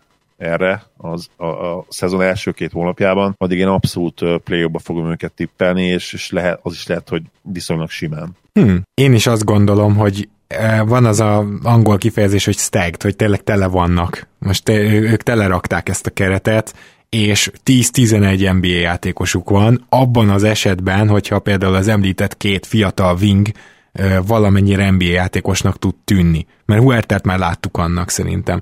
És, és az is érdekes lesz, hogy ugye Onyeko Okungvut, akit leigazoltak, ő cserecenternek gyakorlatilag a drafton, vagy, vagy, vagy hát kihúztak, hogy őt akkor mennyit lehet majd használni, de persze azt se tudjuk pontosan, hogy Capella rendelkezésre áll-e majd már a szezon elején, erről sincsenek hírek, úgyhogy még van egy pár bizonytalanság, de én is alapvetően azt gondolom, hogy ez egy playoff csapat. De Ugyanakkor meg ott van az, hogy keleten gyakorlatilag szentírásként kezelnek hét csapatot a, a legtöbb szakíró, szakértő, és mellesleg mi is, hogy ebbe a hetesbe beleszólhat-e az Atlanta. Szerinted, Gergő? Most a hetes gondoltam át, ha jól gondolom, akkor ez a Boston, Toronto, Milwaukee, Miami, Indiana és a Nets lenne, ugye? Meg a Philly. Hét. Meg a Philly. Ja igen, oké, így van, meg a hét már számolni se tudok. Hát beleszólhatni beleszólhatnak, már csak azért is, mert én is úgy gondolom, hogy mint nyolcadik erő nem nagyon tudok más mondani keletről, és akkor hogy onnantól kezdve meg elég az egyik csapatnál egy sérülés hullám, egy összeesés, egy olyan ö, meglepő fordulat, mint mondjuk a tavalyi Filinél volt, hogy hirtelenjében elromlik a kémia is, meg a sérülések. Ilyen szempontból nyilván ott lehetnek a tűz közelben, de leginkább én is azt mondanám akkor, hogy, hogy ezután a hetes után a nyolcadik helyem és akkor ugye play-in, de az off pedig beszélve, igazából nekem a Legion Rondo igazoláson kívül minden megmagyarázható, meg minden tetszik. Nekem tetszik ez tényleg, hogy van egy brutálisan hosszú keretük, és az is nagyon jó, hogy most ugye tényleg nagyjából azon lehet gondolkodni, hogy akkor most hogy álljon össze a kezdője a csapatnak, hogy legyen a rotáció. Azon kívül, hogy nyilván ez valamilyen szintű problémát okoz majd Lloyd Pierce-nek, azt is hozzá kell tenni, hogyha esetlegesen nem működik a csapat, akkor viszont nekik a, a trade szezon végén, tehát a trade deadline-nál, akár jövő nyáron gyakorlatilag mindenük megvan az, az, hogy cseréljenek, hiszen hogyha egy olyan játékosért akarnak cserélni, akinek a csapata fiatalokat akar, akkor ugye ott van az Atlantának egy csomó fiatal. Ha tapasztalt veteránokat, akik instant tudnak segíteni akarnak a, a, a másik csapat, akkor ott lesz egy Danilo Gallinari, ott lesz egy Clint Capella, ott lesz egy Bogdan Bogdanovic, tehát hogy így minden old, mindenhova el tudnak indulni, és egy ilyen kis piacnál, mint az Atlanta, ahol, ami nem egy free agent mágnás, ez egy igazán fontos dolog lehet, akár a jövőre is, hogy itt akkor most felépítették magukat, és így bármerre el tudnak indulni. Ugye Danilo gallinari van egy eléggé túlfizetett szerződése, de az a jövő nyáron az már egy jobban cserélhető szerződés, azt hiszem az utolsó évéből 5 millió garantált, Szóval valójában lehet kvázi lejáróként kezelni, és ezért is lesz ő egyébként jól cserélhető, hogyha esetleg úgy alakul. A csapat szinten a védekezést azt itt is el kell felejteni, tehát ez a csapat lesz szerintem a fő esélyes az átalatok. Mindig megtippelt, ugye, hú, pontos nevét nem tudom megmondani, de ugye amit nagyon jó támadó és nagyon rossz védekező csapat. A kamionsofőr barnulása Ja, igen, igen, igen, igen. Szóval szerintem ők lesznek az nagyon sokan hasonlítják őket. A tavalyi Dallashoz olyan szinten, hogy a támadósuk az nagyon jó lett, szerintem a védekezésük azért rosszabb lesz, mint a Dallasnál, is pedig azért a Dallas is sem volt bő, ö, olyan hű, de jó, de itt még annyi védekező játékos sem nagyon ö, láthatunk, és ugye gyakorlatilag itt két védőjük van, Chris Dunn és, és Clint Capella, ami azért eléggé rosszul hangzik, és lehet, de... hogy Chris Dunn nem lesz benne a rotációba, Capella meg sérülten kezdi az idényt, csak hogy ez így még rosszabbul hangozzék. Igen, de ugye amit mondtam a Clevelandnél, az viszont tényleg ha, még hatványozottabban igaz, hogy, hogy itt azért a belső fejlődés, és itt is megvolt ugye ez a 8 hónap, hogy ennek nagyon ki kell ütközni azért. Tényleg, ha csak azt a számadatot megnézzük, hogy tavaly a perceik 53%-át első és másodévesek játszották, akkor látjuk, hogy azért itt van miből meríteni. Trey Young-tól kezdve Kevin Huerter, ugye Cameron is, de Hunter, tehát tényleg tele vannak olyan fiatalokkal, akik fel tudják építeni, és például Redis és Hunter úgy jött ebbe a, a, a, a ligába, hogy ők jók védők lesznek. Tehát például ebben nagyon lehet bízni, hogy azért hogy tényleg jó védők lesznek. Triánkban ilyen szinten nem lehet bízni, talán, talán egy kicsit elfogadhatóbb lesz, de a méretei miatt ez nem valószínű. Minden esetre az bizonyos, és szerintem ezzel nem csak egyedül vagyok én így, hogy nagyon kíváncsi vagyok el a csapatra, és főleg a szezon elején, aztán, hogyha a várakozásoknak megfelelően fognak teljesíteni, akkor akár az egész szezonban az egyik kedvenc League csapatom lesz idén a, az Atlanta Hawks. Na, hogy válaszoljak én is a saját magam által az elején felvetett kérdésre, megérte volna türelmesnek lenni? Nem, de egy kicsit költői kérdés is volt, szóval teljesen egyetértek veletek abban, hogy igazából ebben az off-seasonben a lehetőségeiket minden szempontból kitágították, és azt gondolom, hogy ennyi fiatal mellé már tök fölösleges még egyért betankolni. Úgysem tudod garantálni azt, hogy mondjuk Kate Cunningham ö, hozzád kerül. Tehát, hogy, hogy, ö, hogy itt, itt ez, ez egy jó irány volt, és ezzel teljesen egyetértek. Ugyanakkor azt szeretném hozzátenni, hogy az Atlanta Hawksnak a ilyen, ilyen közönség kedvencsége, az, az ugye pont Trae miatt már szerintem úgy nagyjából megvan, és ahogy Gergő most mondta, egy igazi ilyen League Pass csapat lesznek, amit majd imádsz nézni, meg nagyon szeretsz nézni. Én arra vagyok nagyon kíváncsi, hogy ez megmentheti-e Travis Lenket, meg megmentheti-e Lloyd Pierce-t. Mert ugye mind a kettőjük alatt inog a, a pad, vagy, vagy inkább az irodaszék, ugye Travis Lang esetében. Ez nagyjából kiderült az elmúlt időszakban, kiszivárgott információ. És vajon mi kell ahhoz, hogy ők maradjanak? Mert én azt gondolom, hogy például Lloyd Pierce nél nagyon meglepő lenne, hogyha akármilyen jó is az Atlanta, hogyha jövőre is ő ülne majd a padon. Most bocsánat, hogy egy évvel előrébb is gondolkozok. Travis Lanknél azért mondjuk, hogyha bejutnak nyolcadik helyen akár csak a playoffba, az lehet, hogy elég ahhoz, hogy Travis Lank maradjon a GM. De, de azért érdemes lesz ilyen szempontból is monitorozni a helyzetet szerintem. Hogyha kezdhetek most én a Lloyd Pierce szituáció az viszonylag egyszerű, a játékosok szeretik, ha ők play jutnak, szerintem, ha nem is totál biztos a helye onnan, de maradna ő, én azt gondolom. Tehát ebből a szempontból nem biztos, hogy egyetértek veled.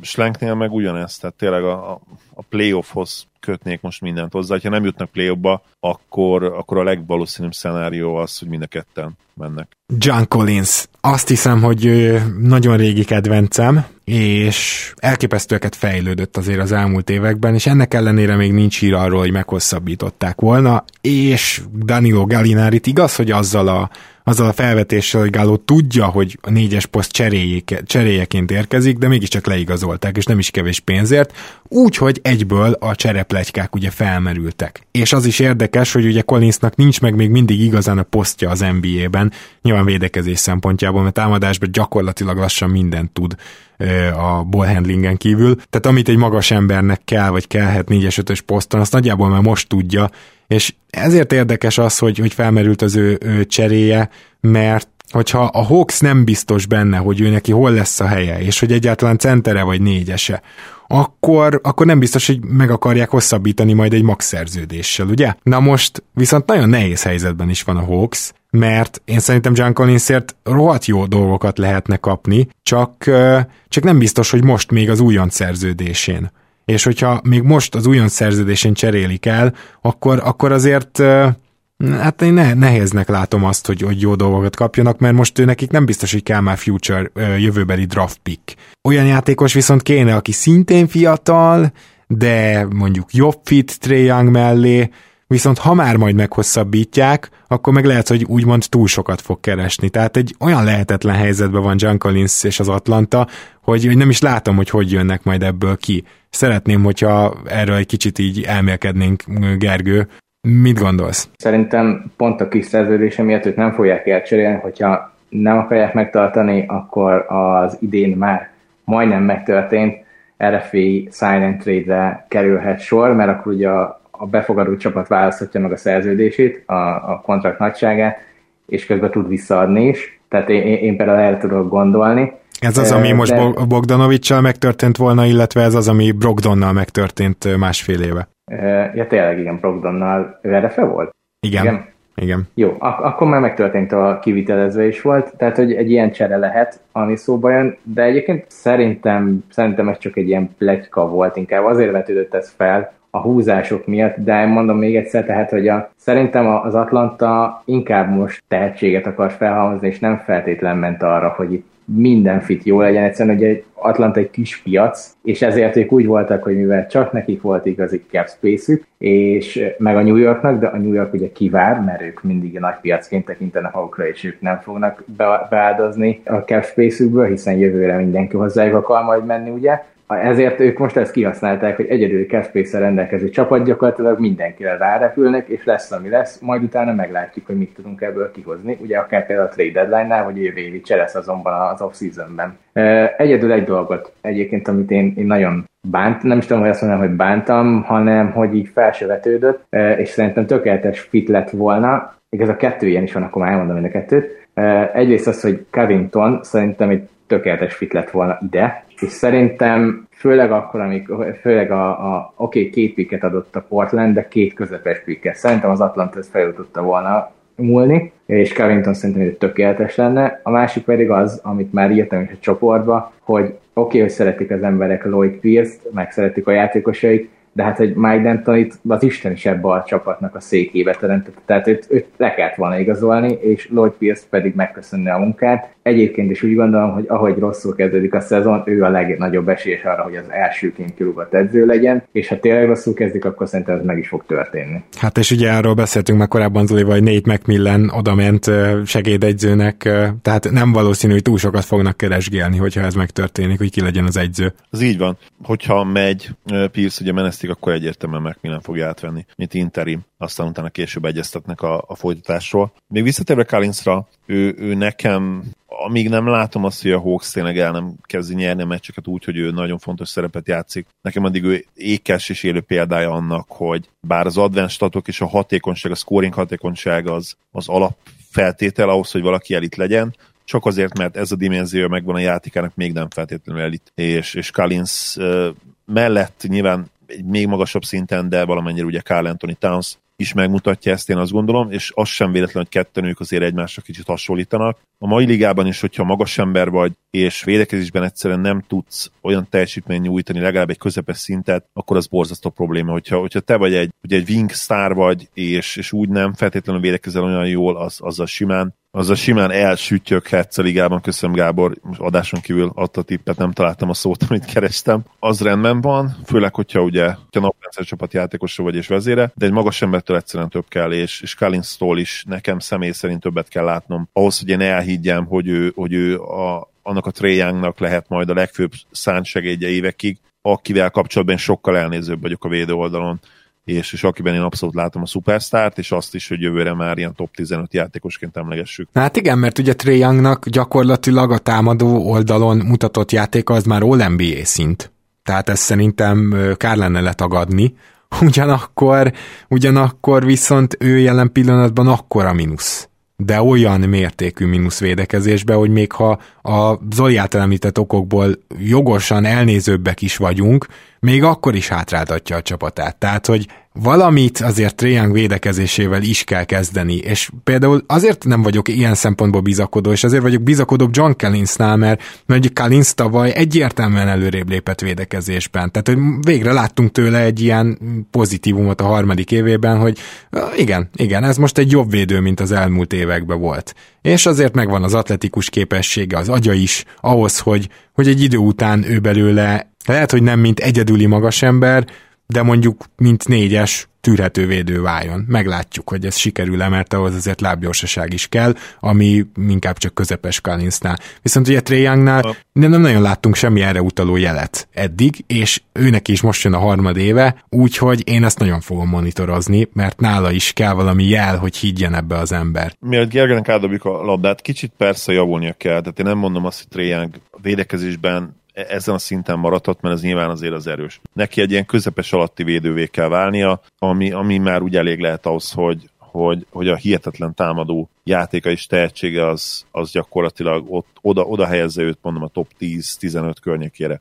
És azt akartam mondani, hogy erről nyilván nagyon sok sűrűn beszélünk, de azt tényleg ki kell mondani, hogy a mai NBA-ben védekezés nem a játék 50%-a, összességében én azt gondolom, hogy már vagy a 30, vagy, a, vagy mondjuk a 35 százaléka. Én azt gondolom. Viszont, hogyha magas embereket nézünk, azt a posztot, akkor az még mindig vagy 40-60, vagy mondjuk 55-45 a támadójáték javára, de ott sokkal árnyaltabb a kép, én azt gondolom és azok a csapatok nyernek az elmúlt években is általában, ahol, a, ahol van egy olyan magas ember, aki védekezésben a play is elit teljesítményt tud nyújtani, vagy ha nem is elit, de legalábbis nagyon jól tud játszani. Úgyhogy ez ebből a szempontból valószínűleg mindig fontos marad majd a védekezés, hogy legyen legalább egy-két olyan embered, aki a play magasként tudja segíteni a csapatot, és ezt aztán meg végképp nem látom John Collinsban. Hozzáteszem egyébként, hogy Clint Capelában sem, uh-huh, uh-huh. úgyhogy ez egy nagyon érdekes része lesz majd a Hawks fejlődésének. A, az egész John Collinsos fejtegetéshez tenni hozzá, szerintem aki a legjobban párhuzamba állítható vele is a jelenlegi tudásunk szerint neki talán ezen a legjobb szerep is neki, az Montrezl Harrell, és szerintem sokban hasonlít a játékok, Collinsnak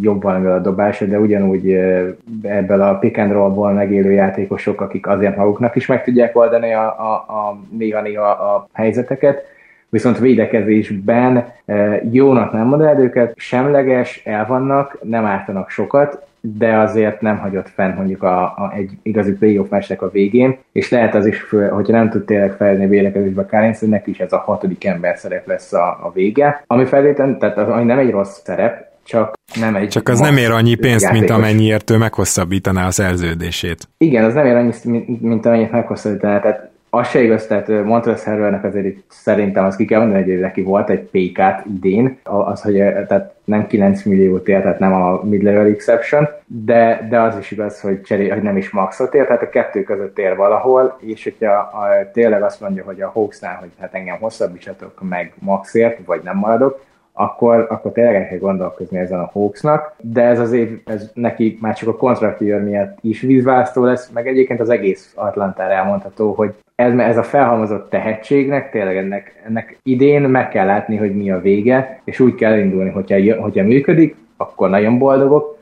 ha nem működik, akkor viszont ott a backup terv, amit ugye mondtam, hogy el lehet indulni bármerre, és egyébként éppen ezért e, is szerette nagyon az off hogy ők tényleg kihozták belőle a, a maximumot, és ezért én nem is tudnám slenket elővenni, lehet, hogy kicsit túlfizette a játékosokat, de hát ez van akkor, hogyha valaki nem Los Angelesben GM-kedik, mert akkor erre van rászorulva. Hát igen, tehát azért ez most akkor kb. 27 vagy 26 csapatra igaz, aki nem New Yorkban vagy Los Angelesben GM-kedik, úgyhogy talán még egy kicsit túlzásnak is értem, érzem, de abszolút értem, hogy mire gondolsz. Na jó, akkor a nyolcadik helye az Atlantának az mindenkinél úgymond fix. Vagy mit tippelnétek úgy reálisan? Ugye például kérdezte, nem is tudom, talán Gergő, de az is lehet, hogy Zoli, hogy, hogy ki lehetne igen valóban az, aki még bejön eléjük. Hát ugye mi van, ha Westbrookkal működik a Washington, hogyha Gordon hayward működik a Hornets, ez, ezek az opciók vannak, és ez alapján én is azt mondom, hogy nem, nem, nem nagyon jöhetnek beléjük. Úgyhogy én az Atlantát a nyolcadik helyre bemerném tippelni, és azt se felejtsük el, hogy azért például a Filiben van némi katasztrófa potenciál, hogy csak egy csapatot mondjak keletről, akiben azért, hát, Én van, van némi baj. van még katasztrófa potenciál. Hát némi van a pacers is, de ott nem is tudom, inkább csak ilyen chemistry szempontjából, bár ki tudja, milyen lesz az új egyző. Hogyha az új Nick Nurse-t sikerült tényleg leigazolni, ami ugye a cél volt, akkor meg boom potenciál is hihetetlen nagy van az Indiánában. Á, ja, ja. Pacers az, az boomer bust csapat szerintem is egyértelműen. De, de azt mondom, hogy van bennük bust is. Uh-huh, van. Sokkal inkább van bennük bust, mint egy, mint egy Raptorsba, vagy nem tudom, jó. Vagy egy Bostonba, igen. igen. Igen, én is betippelem őket a nyolcadik helyre, és maga biztos vagyok a tippel kapcsolatban. Szerintem play jutnak idén, főleg azért is egyébként, mert hát ugye nem lepne meg minket, semmelyikünket sem az elmúlt évek alakulása után, hogyha itt akár egy 50% körüli mérleggel is be lehetne jutni viszonylag simán. Ugye most nyilván azt mondom, hogy olyan helyen végeznek, aztán utána még a play-inbe persze kieshetnek, ugye ahogy Gergő mondta, lesz play és ezt tudjuk már egy pár hete. De most normális, reguláris szezonnal gondolkodva odaérnek szerintem, illetve azt se lehetne meg, ha viszonylag simán odaérnének a nyolcadik helyre. Aztán a play, play az már nyilván egy más tészta. Igen, és ha, a, bocsánat, csak nem akarom kihagyni szegény Orlando drukkereknek a, a csapatukat, tehát hogy ott aztán van ott aztán van katasztrófa potenciál az Orlandóba, úgyhogy azért lehet, hogy kilencedikek lesznek, még az is lehet, hogy nyolcadikok, de ők aztán tangba fordíthatják ezt az idényt bármikor, úgyhogy azért nem soroltam ide őket, de azért ide kellene nyilván erősség alapján. Gergő, nyolcadik hely?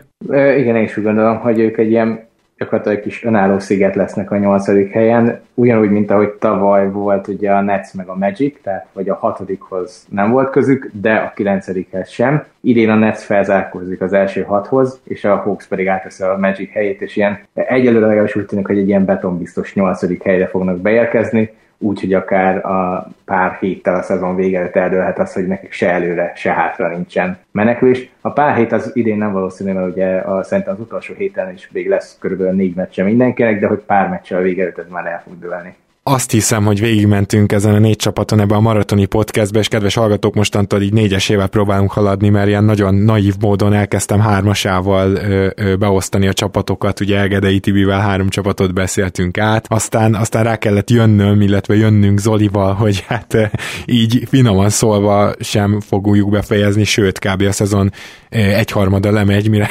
végérünk, úgyhogy most ilyen... Ne túlodsz, Gábor, én nem számolgattam, erre te jöttél rá Igen, kicsit közel van a szezon kezdet, úgyhogy, úgyhogy most ilyen nagyobb lépésekben fogunk haladni. Gergő, nagyon-nagyon szépen köszönöm, hogy beszélgettünk ezekről a csapatokról, főleg azért is, mert nyilván a Cleveland meg a Lakers nálad adott, mint kedvenc csapatok, de ezt a másik két csapatot is bevállaltad, és szerintem azért voltak érdekességek mind a Pelicansben, mind az Atlantába, úgyhogy jó, hogy megnéztük őket is. Én köszönöm, hogy itt lehettem egyébként, az Atlantát is nagyon szeretem, úgyhogy nagyon szívesen beszéltem róluk. A Pelicans semleges, de Zion Williamson miért például ők is egy olyan csapat, ami kiemelt figyelemben van, akárhogy nézzük, szóval négy nagyon jó csapatot kaptam, úgyhogy én köszönöm, hogy beszélhettem róluk. Én is köszönöm, hogy is újfent megtiszteltél minket a jelenléteddel, Gergő, és remélem, hogy még kisegítesz legalább egyszer a 22. kezdésig még egy ilyen négyessel. Igen, az lehet, hogy jól fog jönni. Zoli, köszönöm szépen, hogy itt voltál, és hát mi pedig most akkor egy kicsit ilyen brutál, önkínzó üzemmódban toljuk a következő heteket, és négyesével vesszük a csapatokat. Örülök, hogy itt lettem, alig várom ezeket a podcasteket. Szia Gábor, sziasztok! Kedves hallgatók, nagyon szépen köszönjük, hogy támogattok minket Patreonon, azt is, hogy hallgattok, követtek minket, és reméljük, hogy élvezitek ezeket az elemző adásokat, és hamarosan itt a preseason, aztán meg hamarosan itt a karácsony, és ezzel együtt itt a szezon is elkezdődik, úgyhogy addig is minden jót nektek. Sziasztok!